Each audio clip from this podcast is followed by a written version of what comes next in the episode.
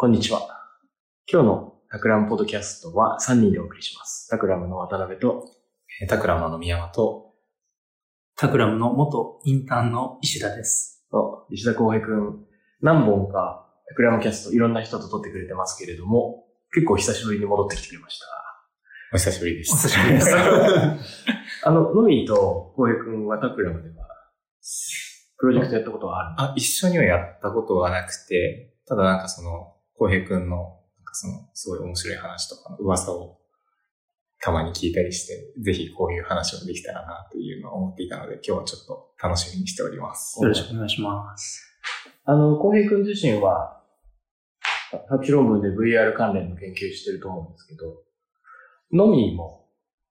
そうです。XR への関心みたいなのが高いよね。はい。あの、もともと研究室は VR 系のあの研究室出身で、で、えっと、まあ、今もプロジェクトであの VR を作ったりとか、あのそういったプロトタイプを作ったりしているので、ぜひ、そのあたりの話を今日できればなと思っています。ぜひぜひぜひ。じゃあさ、まあ、今日はいろいろ浩平くんから最近考えてることとか聞いて、ちょっと面白いぶっ飛んでる話に入っていけたらいいかなと思うんだけど、まあ、その前に、ちょっとせっかくなんで、のみの大学時代の研究のがどんなものだったかあ、研究で言うと、うん。あの、実は僕はあの、その研究室はまあ VR 系が多かったものの、自分はちょっとライフログとか、あの、そういった行動データとかをもとに、うん。いかにその人の行動を変えるかみたいな、インターフェースの部分をデザインすることをやっていたので、直には VR を作っ、その当時は作っていなかったんですけれども、ただあの、その時に、まあ在籍してる時に、そのちょっと作品として、うんまあ VR を作ったりだとか、うんで卒業した後にちょっと VR 系のあのプロジェクトが作る機会が結構増えてきたなというような印象です。なるほど。今、タクラムで、あの、トモローとなんかいろいろプロジェクトを始めようとしてるみたいな話を聞いたけそうですね。あの、トモローさんもグラフィックデザイナー、デザイナーなんですけど、あの VR への興味がすごいあって、実際にそういった作品を作っていらっしゃるんですけれども、まあ、せっかく VR に興味がある二人がいるのであれば、なんか一緒にリサーチして、あの、プロトタイピングしていこうというような話をして、今、えーリサーチから始めて、そこのアイデエーションを少しずつ始めているところです。ど。なるほど、なるほど。じゃあ、それも今度、追っていろいろ聞かせてくださはい。い。えっ、と、浩平くんにはさ、以前タクラムキャスト何回か出てもらってたと思うんだけど、その時に話してた内容ってどんな感じだったんだっけ？そういえば。すごい説明が難しい。当時は、えっと、ずいぶん前に、半年ぐらい前に、うん。夢における空間論っていうタイトルで、うん。タクラムキャストを収録したのが多分3月とか2月とかそのぐらいで、ちょうど半年が経ったんですけど、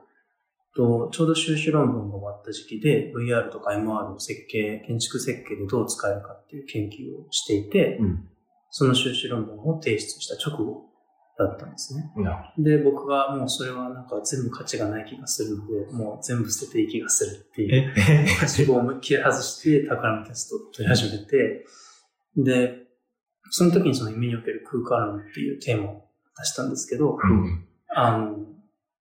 そもそもその VR って今だとやっぱりヘッドマウントディスプレイ被って、でそれでいろんな仮想世界を体験することがやっぱ VR なんだっていうのが多いと思うんですけど、うん。あの、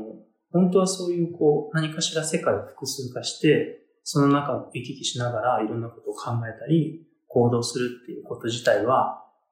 随分昔からあったんじゃないかっていうことを思って、でその例として極楽浄土って VR っぽいよねっていう話を、あの、その時にしたんですけど、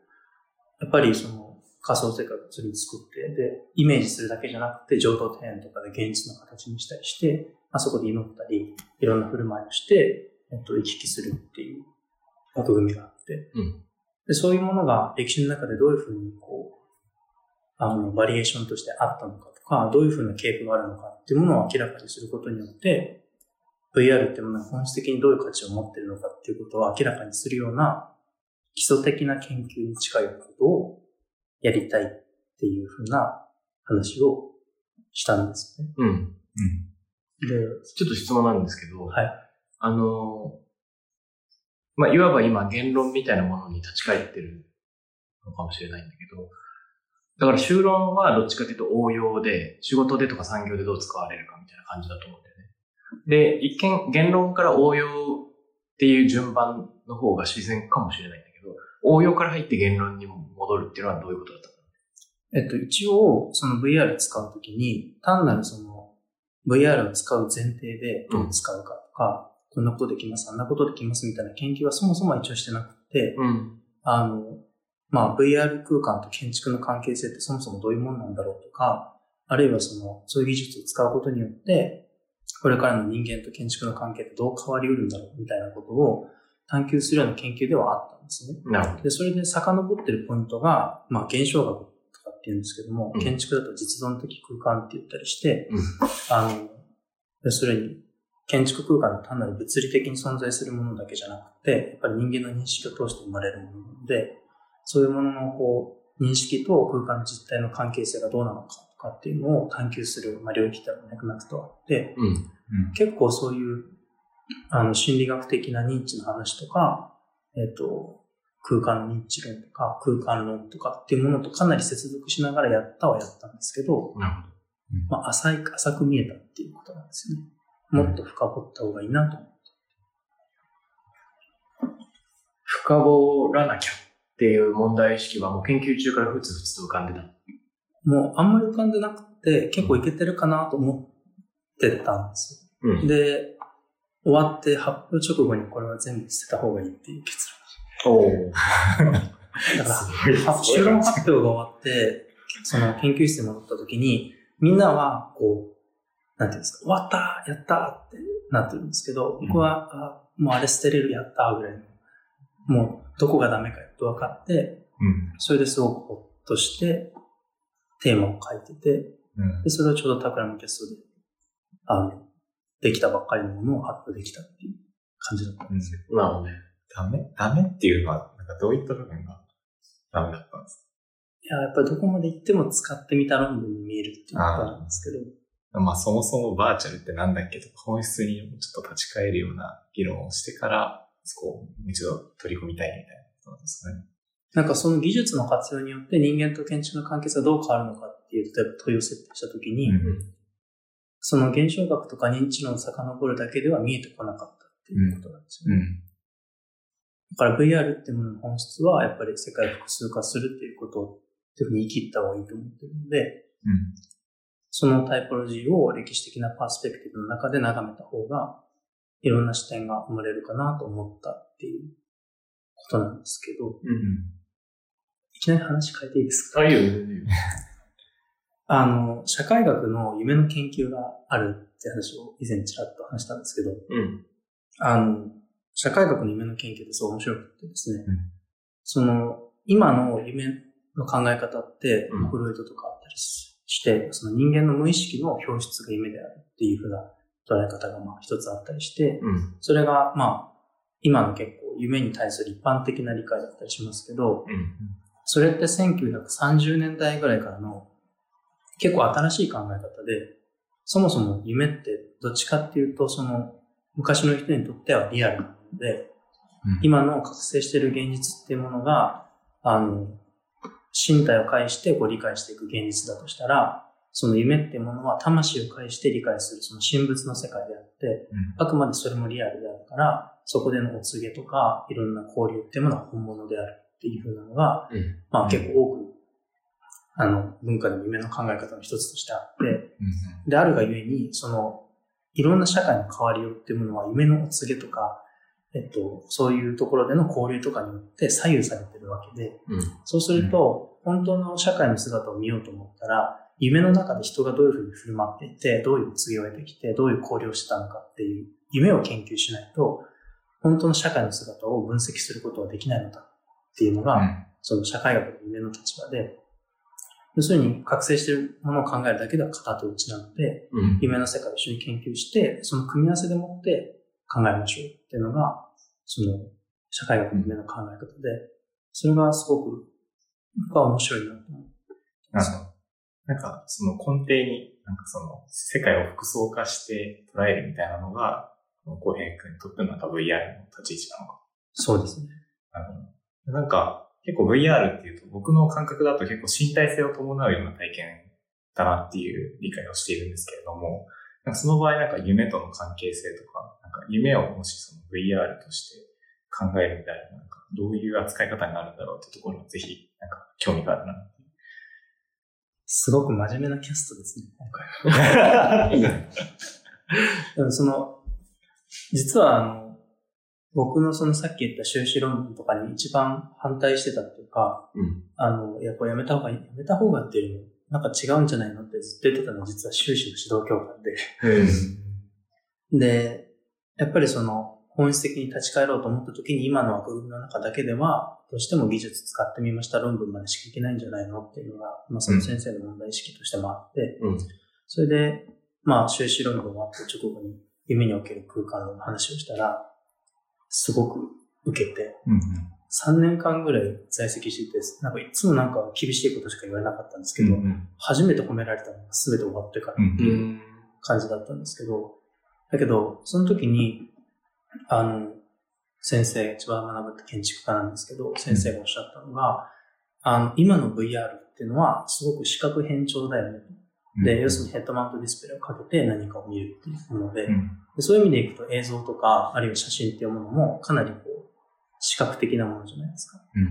うん。で、だけど一方で昔の極楽浄土とか、あるいは茶室みたいな VR に近いものって、むしろなんか意識的なものなんじゃないって言われて、うん。つまりこう信仰とか、なんかいろんなこう、みんなの共同幻想の中で、こういうものを VR とみなしましょうっていうふうな意識的に作ってるものなんじゃないのって言われて、そういうメディア自体の変遷と VR ってものが歴史の中でどう変わってきたかっていう変遷がリンクしてるんじゃないのかって言われて、それはすごく面白い仮説だなとは思ったんですよね。で、やっぱり VR の中でその身体性って何ぞやっていうのはよく言われるテーマではありますけど、うん。あえて突っ込むなら、うんそこで言う身体とは何を指してるのかっていううんことで、突き詰めると視覚に行き着いちゃう。うん今のまま。っていうのが、まあ、もう少し昔だと意識っていうものでタイポロジーができるっていうのは面白い仮説かなとは思ってるんですなるこれ、あ、はい。どうぞ。その、まあ、かつて例えば、極楽浄土がとかさ、ギリシャには理想郷のアルカディアがあるとか、日本には複式無限能のシテトワキがあるとか、宗主は古鳥の夢、夢と現実があるとかいろんな対比が、こっちとあっちの対比があると思うんだけど、その、VR になった時に、それって、なんか、つまり今の枠組みで時代が変わってくるときに、その時代を象徴する、えっと、なんだろうね、リアルとバーチャルみたいな対比があるとしたときに、その VR っていうのって、やっぱ今の時代を象徴するリアルとバーチャルなのかな、そもそもすごく難しい。それともうん、別に代表していてもしてなくてもどっちでもよくて、リアルとバーチャルを考えるとても良いきっかけでさえあれば、どれそれでいいってこいう。えっと、その VR っていうかバーチャルリアリティっていうものを何と定義するかって難しいと思うんですけど、とうん。そもそも自分が今のいわゆる HMD みたいな VR に特化してるのは、多分建築だからっていうシンプルな理由なんですよね。はあ。つまり最後空間論に落としたいっていううん。のがあるので VR になってるんですけど、うん。もちろん SNS とかもある部分ではそうだと思いますし、うん。あの、ただのインターネットとかボットみたいなものも当然バーチャルな存在だったりするので、うん。そういう意味で言えばもっと本当は射程は広いとは思います。う。うんんなるほどね。なんか、これ多分、なんか意見、意見のこう、なんか僕の思ってる意見と多分ちょっと違ったりするところもあると思うので、なんか、その辺ちょっとディスカッションできたら面白いんですけど、僕は結構 VR はすごい身体的で空間的な体験だと思っていて、まあそれはすごい多分インターフェースによるそのヘッドマウントディスプレイとか、オーディオとか、そういうなんかインターフェースに制約されるそういう感覚になってるっていうところは、なんか大いにあるような気がするんですけれども、ただなんか今回、そういう今 VR みたいなものを取り上げている一番の理由っていうのは、こう今まで出せなかったその奥行きだとか、うん。空間的に認知をインターフェースで与えられるようになったっていうのがすごく大きいなと考えていて、そこは結構外せない要素なのかなと、なんか思ってるんですよね。で、今話してたその意識の話ってすごく面白いなと思っていて、一方で。で、なんかその身体性と意識っていうのはすごく、あの、密接に関係があるっていうのは、なんかその、まあ、研究してた時も、なんかすごい面白いなと思っていた話であって、うん。例えばプロテウス効果っていうような話があるんですけども、それ何かっていうと、その、まあ実際に仮想、バーチャル上でこう、アバタ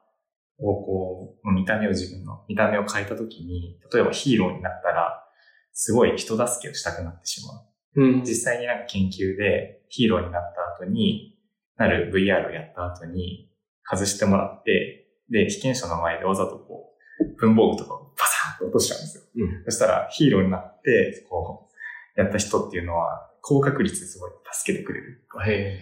なので、で、一方で、こう、それを体験しない人はちょっと気づかないふりをしたり、拾ってくれなかったり、みたいなことだったりして。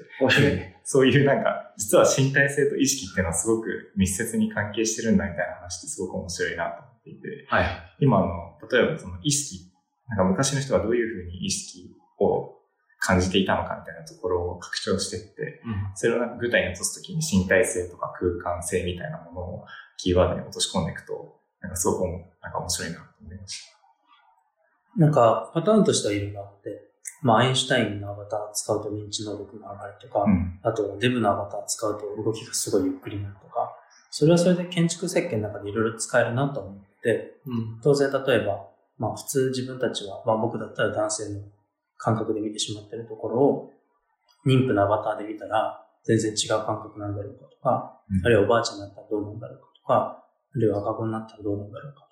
まあそういうことは結構使いようのバリエーションとしてはあると思うんですよね。うん。で、そもそもその身体っていう言葉が何を指しているのかっていうのを問うたときに、結構ほぼ視覚やんっていう議論があるんですよ。うん。で、それは、例えば移動とかっていう感覚も、なんとなくこう身体的な運動ですけど、だけどやっぱりそれも、その、動いた時に光が自分の目に入ってくるか、出ていくかっていう、そういう感覚の中で移動を捉えているんだっていうギブソンの研究があったりとか、結構そういうのはあるっちゃあって、そのアインシュタイン論の一番原あの元をたどると、まあ、やっぱりメルロコンティみたいな現象学のところに行き着くっていうのは、うん。もう割かしこうテーマとしては、なんていうんですかね、VR の中では王道ではあるんです。うん。だけどやっぱりなんかこう、そこから外れたいっていうのがなるほど。ポイントなんだと思います。うんつまりその可能性のバリエーションは見えてるんですけど、うん。うん。あとは、その視覚が入り口なんだけど、視覚にとどまらないっていうのもあるかもしれないなと思ってて、うんそれこそその、今日はもしかしたらスポーツと VR の話も出てくるかもしれないっていう説があったけど、えっと、やっぱりスポーツって、あ、まずなんか、プレイヤー目線で言うと、か、あの、スポーツの試合に勝った人の、あの、テストステロンってなんか男性ホルモン増加するらしい。で、勝つと、あの、まあ、つまり強気になったりとか、うん。もうそういう風になるんだけど、面白いのは、あの、感染してる人にも同じ影響があるらしくて、見てて自分の応援してるチームが勝つと、見てる人のテストステロン値も上昇するんだって。えあとは、えっと、まあ、人間にはそのミラーニューロンがあるけど、ミラーニューロンはスポーツ見てる時も相当動いてるみたいで、例えば誰かがサッカーでゴール決めると。で、それ見てる時に、えっと、自分がそのボレーシュートをしてる時に発火する脳の中、同じような場所が発火するんだって。ー。う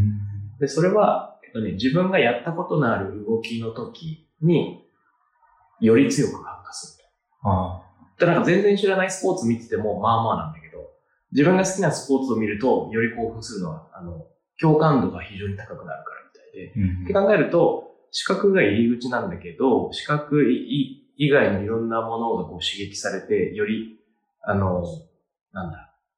こちらとあちらの、あちら側へのシンクロが高まっていくみたいなのってなんかいろいろありそうで。ありそうですね。なんか火花感じるとかはあります。火花？要するに、目でこう火花をバーッと浴びてるのを見ると、体が本当に熱くなったように感じるとかってう。いうん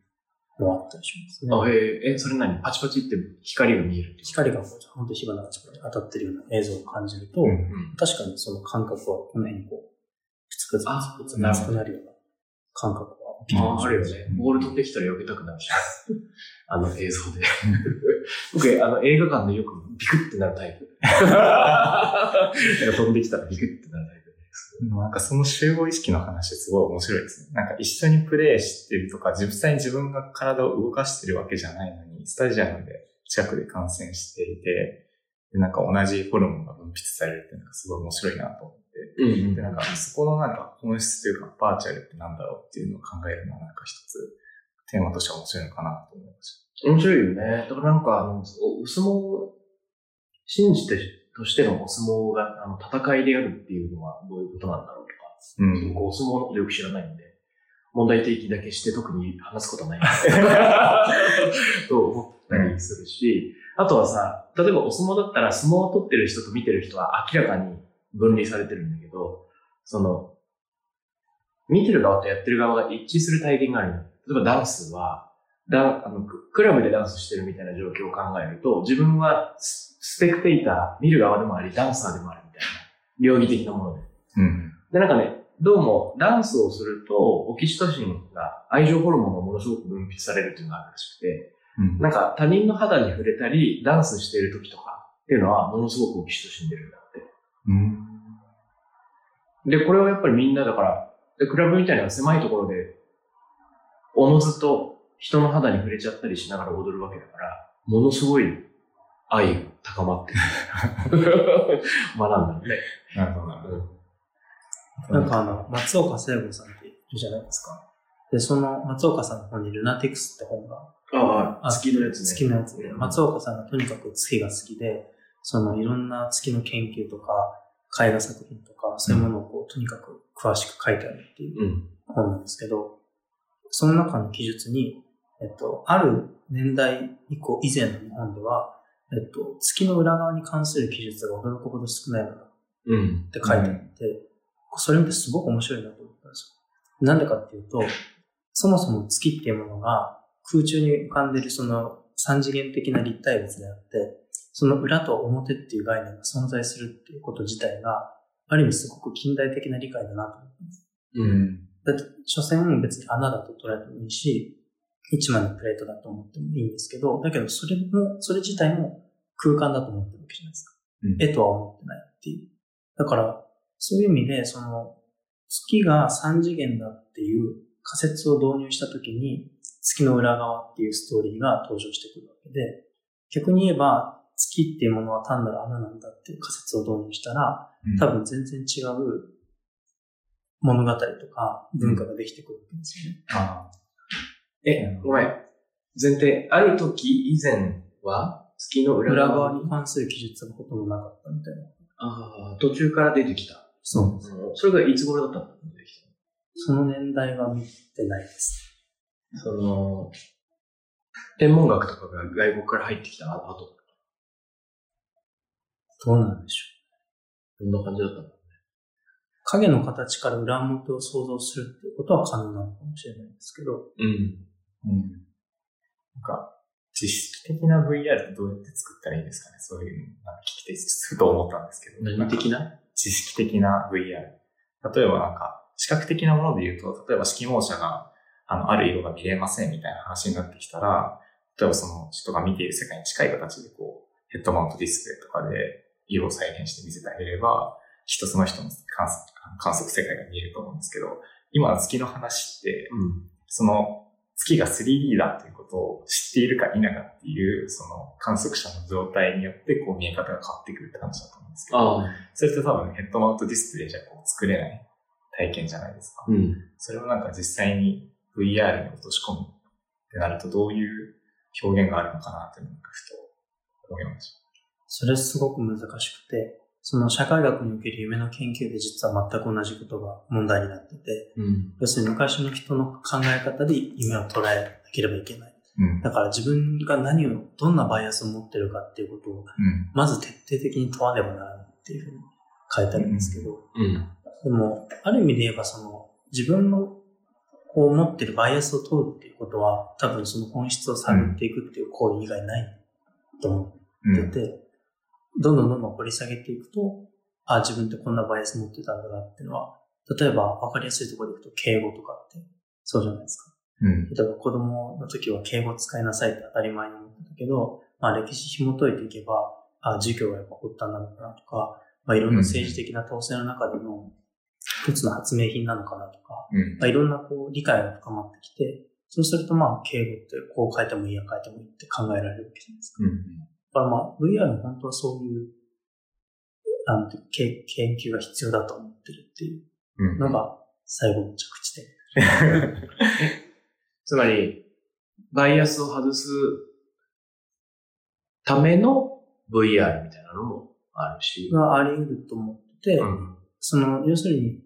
すごく具体的な例はないんですけど、さっきの月ぐらいなんですけど、うん。今の近代建築の空間論とか、いろんな考え方っていうものも本当はバイアスなんだろうとは思ってる。ああ、それもそうだよね。で、それをどう外すかっていうふうになった時に、単純にまあ掘り下げていくっていう方法もあれば、何かその別の世界を想定して、うんそこでの体験をすることだったり、いろんな考えを膨らますことを通して、まあ、むしろ現実ってこうだったんだなっていうことうんが解像度高く眺められるっていうことはあると思ってて、ああ、そのための別世界のことを夢と呼んでるんですけどなる、ほど。なんか、それに近い話で面白い話が聞いたことあるんですけど、あの、なんかずっとこう、アバター、あの VR 空間で美少女アバターを着ていたおじさんがうん。いて、あの VR 空間のすごいチヤホヤされるんですよ。うん。あの大丈夫とか、なんかみんな気を使ってくれたり、優しくしてくれたり、でその、あの、時間を長時間過ごした後に、現実世界に戻って、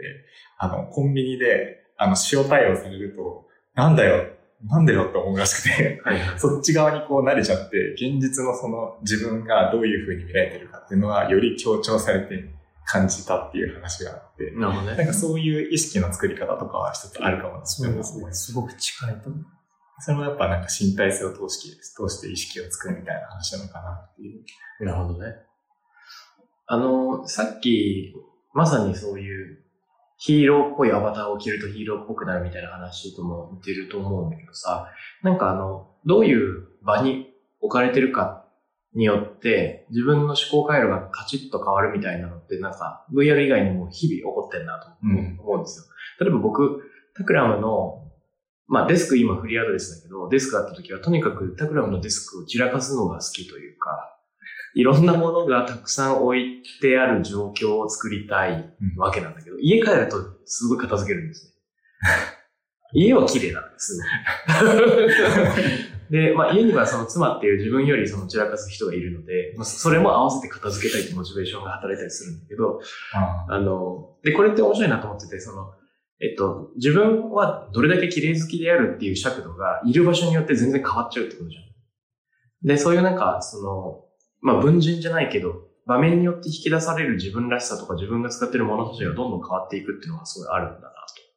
と。で、例えば、あの、民族学者の折口忍っていう人がいましたけど、折口忍は、えっと、俳句とか短歌を、まあ、つまり何？詩を作るときは尺長空っていう名前を名乗ってたんだよね。でもちろん、その、は配合があるとかっていうのは普通のことだと思うんだけど、その、し尺長球って、だから、死んだ人の名前というか、戒名っぽいじゃん、尺長空って。その、お釈迦様の尺みたいな字だし。うんっぽいんですよね。そうすると結局、あの、折口忍っていうのは生きている自分で、尺長空っていうのは死んでいる自分で、で、研究してる時は生きてるんだけど、詩を読んでる時っていうのは、あの、死の世界と交信してるんであるっていうことなのかもしれないなと思ってて、うんその、そその、それを名乗るモードになるときに全然違う世界にアクセスするための手段として名前があるみたいなことを思うと、なんか、あの、例えば江戸時代にさ、まあ、いろんな人が風流なことをするときに全然違う名前を使い分けてたっていうようなこととも、なんかすごい繋がってくるなと思いました。それによって自分自身が生きる世界が変わってくる、見えるものが変わってくるんだろうね。ああ、なるほど。なんか面白いですね。名前でそういうモードが作れる。ペンネームと生活する名前が違うっていうの結構あるじゃん。はい。それかもね。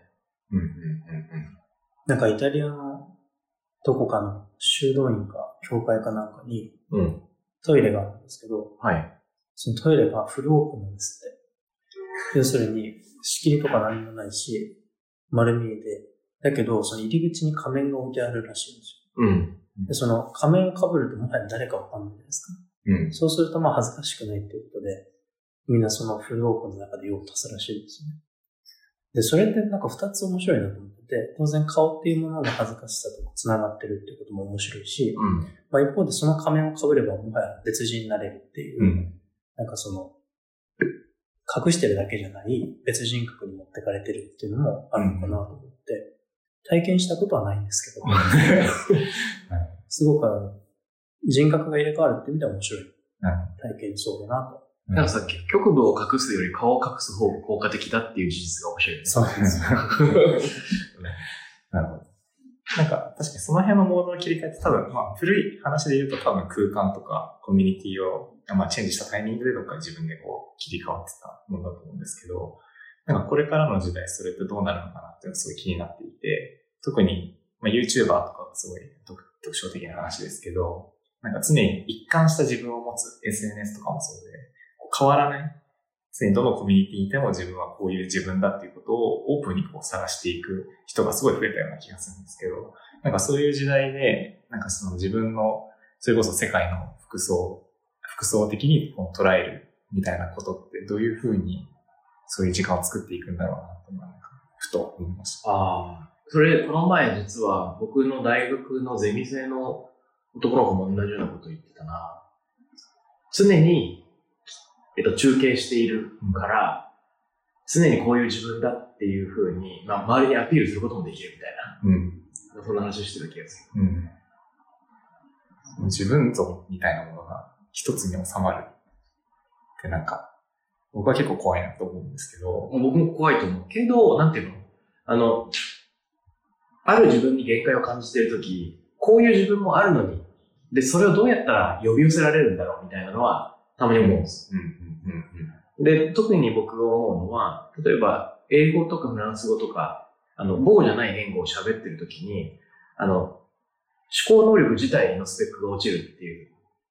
ことがあるのね。はい。やっぱりその言語で考えられないから、スピードがやや遅くなるっていうのがあるから、そういう時に自分を取り戻すために、関東詞とか合図中日本語にするっていうことをやるんだけど、はいそれはなんかね、自分、あの、考えられる自分と再会する手段なんだよね。なるほど。あの、英語喋ってる時に、はあ、はあはあとか、そうなんですかとか、一度日本語で言ってみると、日本語の自分だったらどうやって考えるんだっけ、こういう時っていうのの頭の使い方がふっと思い出されるわけ。うん、うんで、考えてみるみたいな。うんその辺のなんか言葉とか、用紙とか、言語とかは結構本質的に意識を変えるための、うん。なんか、ききっかけになるんですかね。そういえば、あの、えっと、い以前本に書いたんだけどさ、えっと、ブレインストーミング法に someone's shoes っていうのを、あの、作ったんですけど、えーなんか日本の大きい企業で働いてる、まあ別に日本じゃなくてもいいんだけど、大きい企業で働いてる時って結構いろんな、あの、前提制約にとらわれちゃったりするとか。つまり、俺たちの今の授業部だとこういうアイディア出してもこれ多分無理だなっていうふうに思うと、そもそもそのアイディアが出てきづらい。無意識的な足かせになってしまってるみたいなのがあるじゃん。その時に、ここの業界でもし、その GAFA だったら何をするかみたいになった時に、じゃあ Google っぽい、例えば、あの、家具デザインって何とか、うん。Google っぽいアバターデザインって何とかやると、なんか、あの、ポンポン出てくる。うん。で、Facebook だったら何とかって。で、これってつまり何をしてるかっていうと、主語を変えることによって突然発想の制約、足かせが外れるってことだなと思うね。うん。で、なんか自分とか自社っていう主語だと結構限界を感じるのに、他人になった瞬間なんか何でもありになるっていうのは、それはあの考える、思いつく人の能力が劣ってるんじゃなくて、制約を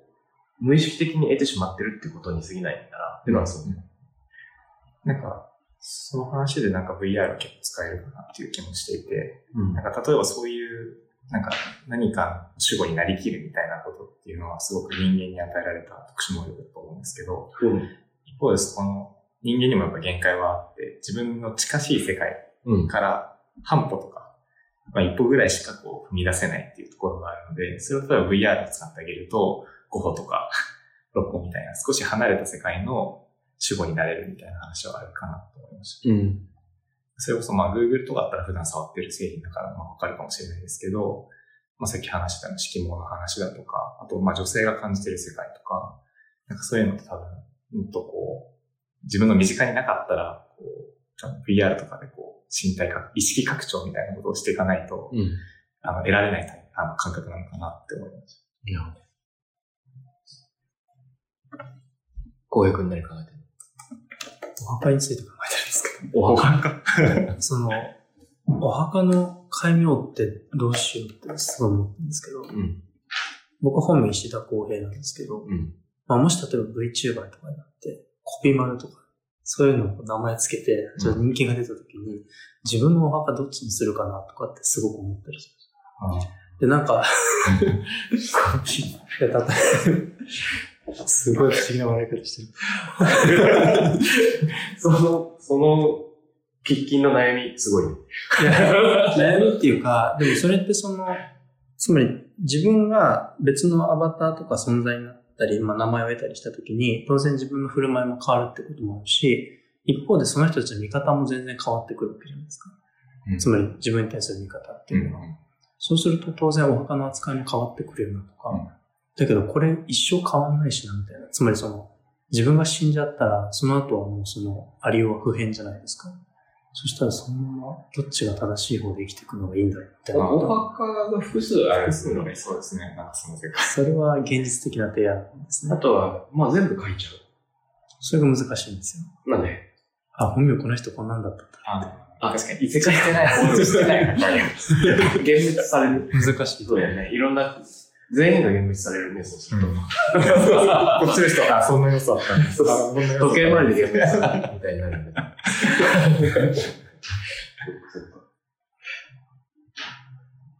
あ、かゆみ。まあ、お墓がいらないんじゃないかって説もあるけどね。別になんか、一個の場所に来てもらう必要があるのかっていう気もしてくる。確かに、痛む形式が変わりそうですね。うんなんか今、普通に葬儀あげて、みたいなうん形式の、あの、葬式だけじゃなくて、もっとライトなものから、まあ、親族をあげる、ヘビーなものまうん。はいで、いくつかこう、同時に起こるみたいなのは、だから関係ないんだけど、あの、未来年表っていう本を読んでいたら、あの、2000何十何年に、えっと、まあ、今高高齢化社会でたくさん老人が亡くなっていくタイミングが来るから、えー葬儀場とか火葬場がもう満員になっちゃって、葬式が好きなタイミングで挙げられなくなるっていう未来が描かれてました。あの、焼く、焼くのが追いつかないっていう。えまあそういう話じゃないよね。うん。そう、葬儀関係でありましなんかさっきちらっと出てたキーワードで、スポーツとしての VR。